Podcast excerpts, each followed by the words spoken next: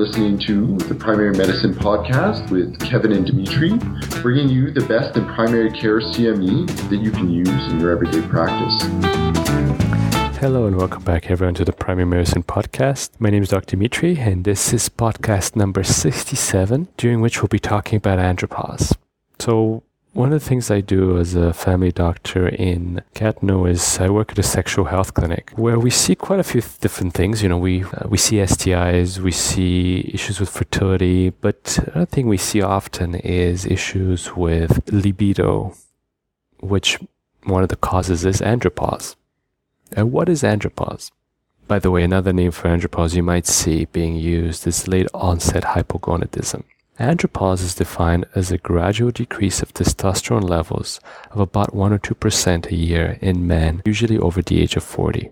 Let's review a bit how testosterone is synthesized because that will help us remember and uh, f- remember what the differential is. First of all, for low testosterone, but also which tests we should be looking into to help us find what the cause is. So you have generally two areas in the body that are involved in testosterone production. You have the hypothalamus and pituitary glands up in the brain, and then you have your t- testicles down in the scrotum. Your hypothalamus will produce something called GnRH. The GnRH will go to the pituitary and to pituitary, which will cause it to secrete FSH and LH. So LH goes to the Leydig cells. LH for Leydig cells and FSH goes to the Sertoli cells. FSH for Sertoli. That's the way I remember it, anyways. So the LH goes to the Leydig cells. This is causes the Leydig cells to produce testosterone.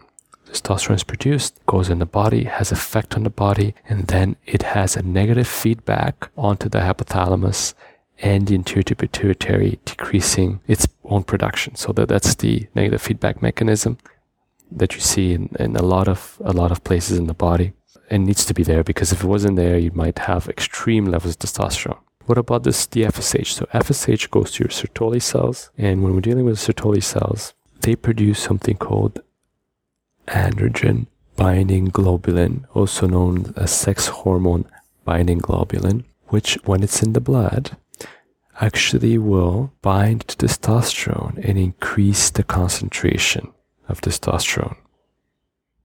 So it amplifies the effect of testosterone. The other thing the Sertoli cells produces is something called inhibin. And inhibin has a similar effect as testosterone does in terms of having a negative feedback onto the anterior pituitary, decreasing the amount of FSH being produced. So you have your testosterone, you have your androgen binding globulin, and you have your inhibin. Okay, those are the three things to remember. So have, now that you know how that works, what happens in andropause? Andropause is actually an issue that occurs both in the pituitary and in the testicle.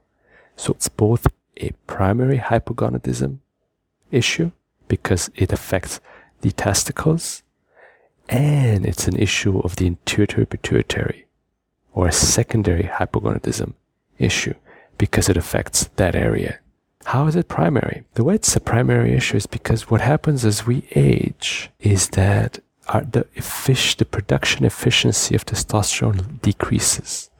So you need a lot more stimulation, a lot more LH for testosterone to be produced, so less of it is produced. It's a secondary hypogonadism issue because as we age, there's less GnRH production, so less production of FSH-LH. There's less, less of a peak of the LH hormone.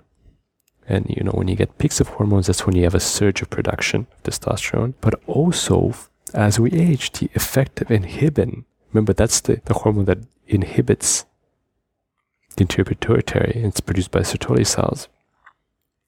The effect of inhibin increases. It's interesting. It's interesting that andropause is caused is, is both of disease are an issue with the anterior pituitary. I shouldn't say disease because it's a natural aging process as well, and of the testicles. So both a primary and a secondary hypogonadism problem. And the two main causes of andropause, number one is age. As we age, this is a natural process. Number two is obesity. In fact, up to 33% of obese men definition here being with a BMI of over 30 have issues around andropause. Why? Why obesity? Age makes sense. The machine sort of slows down, doesn't work as well. That makes sense. But why obesity? Insulin. And it seems that when you have high levels of insulin, because of insulin resistance, these tends to decrease your levels of androgen binding globulin. Hence, you have less bioactive testosterone or less concentration of testosterone in your body. So that's what's causing andropause, age and obesity. But you have to realize that low testosterone is not only caused by andropause. There's actually many conditions that cause it. So let's go through some of the most important ones to remember and divide them into your primary and secondary hypogonadism issue. So let's go with the primary hypogonadism issue first. So that's an issue with the actual testicles. Klinefelters, XXY, because of the the chromosome, the extra chromosome, the testicles don't work. Cryptorchidism.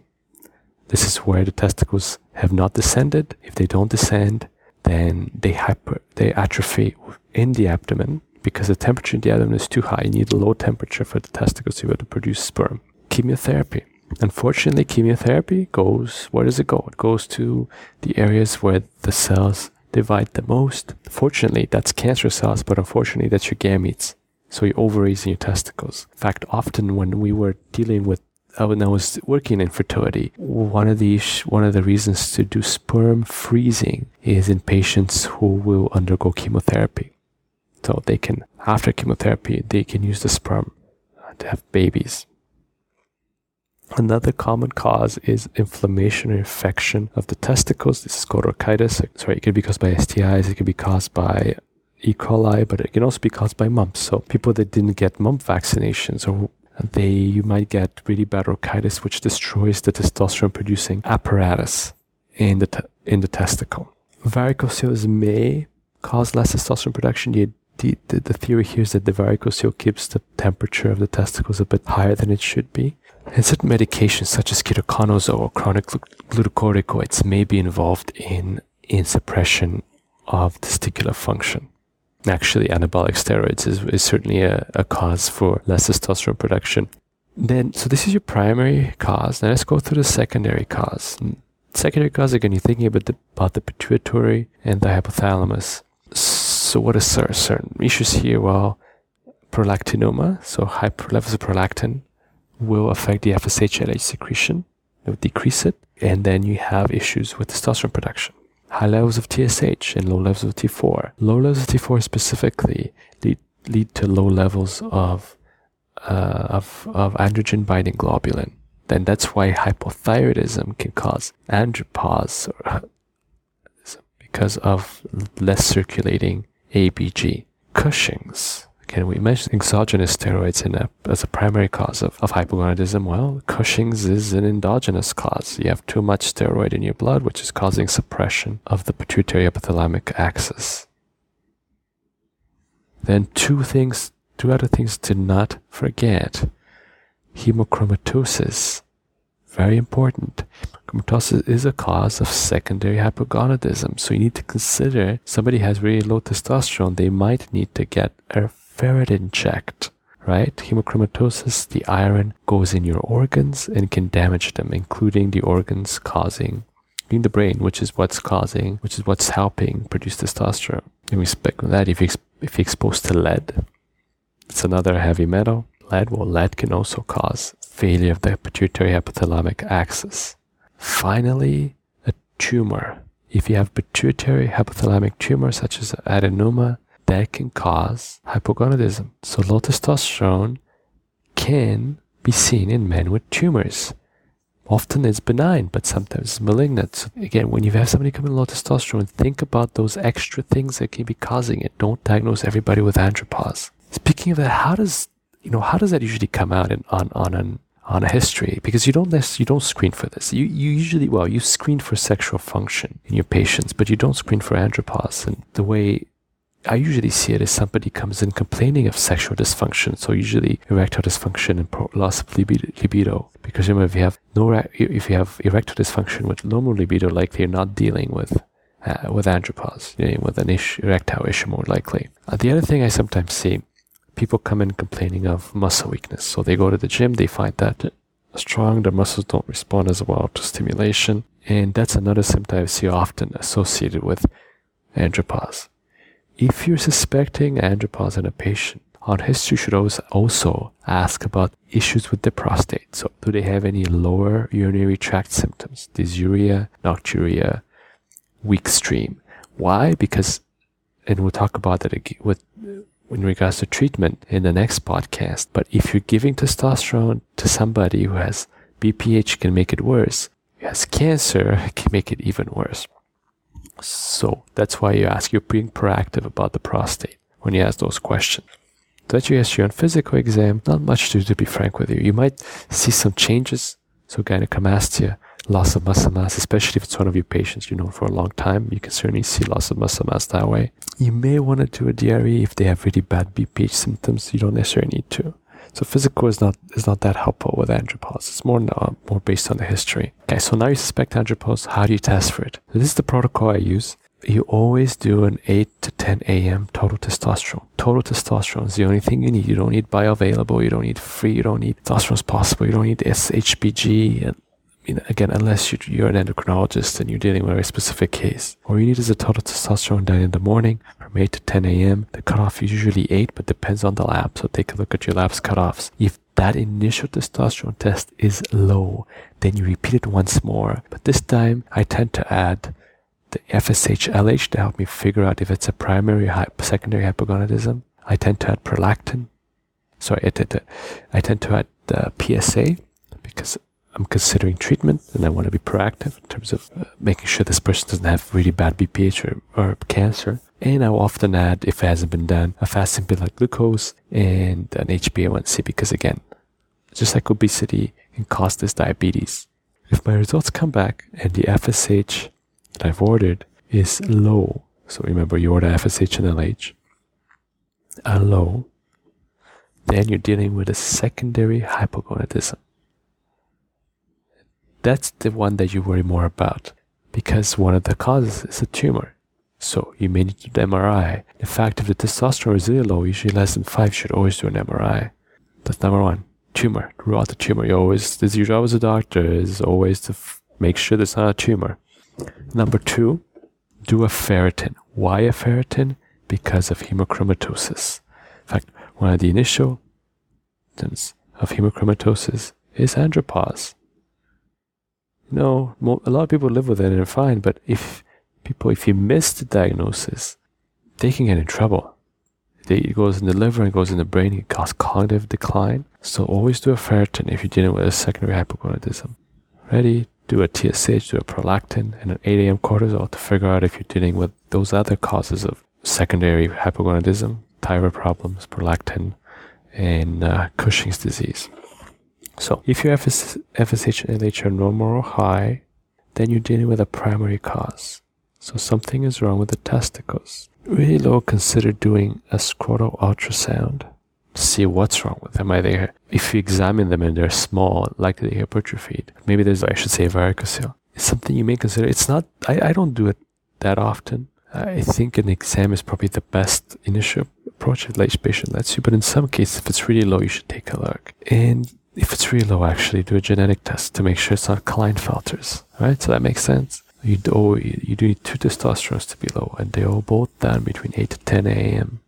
in the morning. And the total testosterones, slow, FSH, and LH all is the bare minimum you need to figure out if it's a primary or secondary cause. Having said it, why do, why do we care? Is, is, is, is andropause a big issue? And if you look at the prognosis of people with andropause who are not treated, it can be. It actually is associated with an increase in all cause mortality and mortality from cardiovascular disease.